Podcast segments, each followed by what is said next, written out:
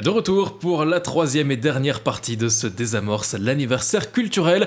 Bon, on l'a entendu, hein, aujourd'hui on va pas fêter un anniversaire, on va s'intéresser au clap de fin d'une aventure, celle de la Star Academy. Après six semaines intenses de cours, les académiciens feront demain leurs adieux au château de Damaris les Lys. Je, les Lys. Damary les Lys, voilà, je le prononce mieux maintenant. Merci Magali. Euh, toi, tu es, une fan hein, de la première heure de l'émission et mhm. donc tu as décidé de tirer un peu le bilan de cette nouvelle saison. Euh, est-ce que la Starac a signé un retour gagnant eh bien, pour moi, personnellement, c'est un grand oui. Et je pense que je suis pas la seule à avoir apprécié ce retour, hein, puisque la promo 2022 a tout de même rassemblé entre 3 et 5 millions de téléspectateurs chaque samedi pour les primes. Une des raisons de ce succès, bah, c'est bien sûr euh, l'excellent casting des académiciens.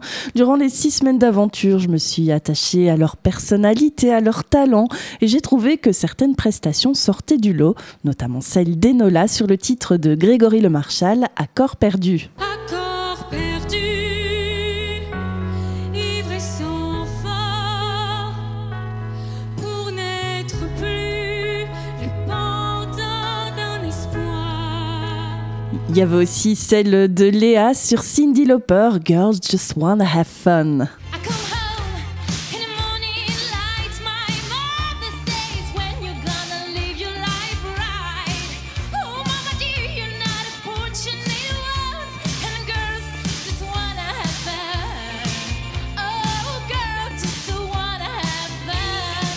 Julien, je te vois grimacer. Bon, c'est pas toujours juste. C'est pas trop mon style, je t'avoue. Mais elle, elle, a quand même une voix, cette Léa. et puis, euh, bah, un autre qui a de la voix, et je l'ai découvert dans la Starac, c'est euh, Gims. Il sait chanter sans autotune. Mon ami, mon avenir, ma vie, pardonne-moi ce visage inexpressif, rempli de tristesse. Une belle voix de ténor, hein, c'est surprenant. Et puis, euh, à côté de ces jolies performances, il y a aussi eu un paquet de, fausses notes. Mais bon, en même temps, c'est normal. Hein. La Starac, ça reste une école et les élèves sont là pour apprendre et progresser. Et du progrès, bah, il en fallait encore beaucoup pour Paola et Carla sur le titre Fever.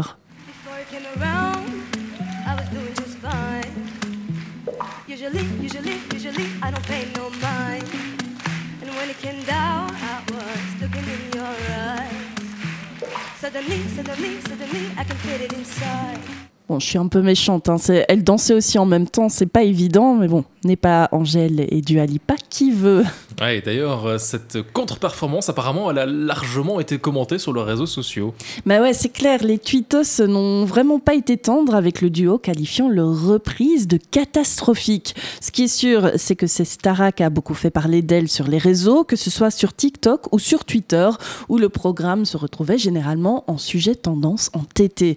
en tout cas, j'espère sincèrement que les élèves ont un suivi psychologique à leur sortie du château, parce qu'il y a vraiment eu de l'acharnement sur certains d'entre eux. Et autre critique qu'on retrouvait sur, euh, sur les réseaux sociaux, c'est l'absence de grandes stars internationales sur euh, les primes du samedi soir. Bah ouais, cette année, à part euh, Lewis Capaldi, Tom Gregory et Robbie Williams, le parrain de cette promo, eh ben, l'émission n'a pas réussi à attirer d'autres artistes internationaux. Pire, pire que ça, TF1 recyclé. Pire encore Mais oui, TF1 recyclait quasi tout le cast de The Voice avec euh, Zazie, Slimane, Amir, Marc Lavoine, Vianney, Kenji Girac, Garou.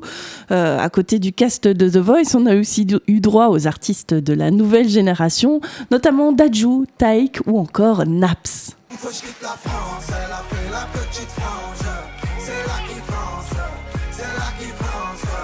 je dépense, rejoins devant la défense.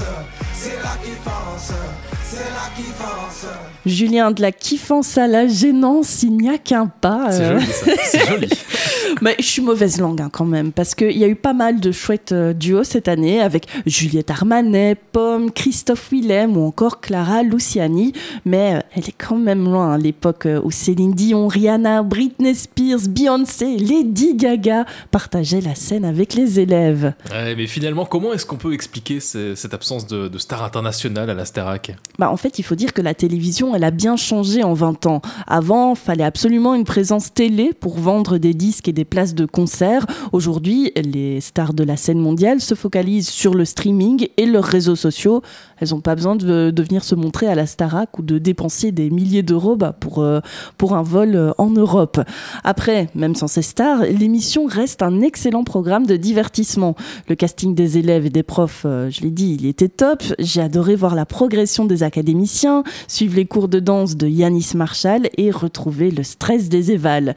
Maintenant, bah, il reste plus qu'à savoir qui de Léa, Louis, Anisha ou Enola remportera cette dixième saison et si ce futur gagnant aura une carrière aussi longue que celle de Jennifer ou Nolwenn Leroy. Quoi qu'il en soit, euh, TF1 et Endemol comptent bien battre le fer tant qu'il est chaud. Une saison supplémentaire de la Starac a déjà été signée pour 2023 et bonne nouvelle, en tout cas pour moi, hein, elle devrait durer entre 13 et 16 semaines. D'ailleurs, Julien, si tu veux squatter le château l'année prochaine, les castings commencent demain. Oui, bon, merci, mais, mais non merci, Vaguelia. Je, je Oh, sais avec déjà ta belle pas- voix. Oui, enfin, je- la belle voix, il faut savoir l'utiliser. Moi, je sais déjà pas chanter et j'ai encore moins envie de participer à une télé-réalité. Oh, quel rabat-joie. Désolé, mais ce sera pas pour moi la Starac.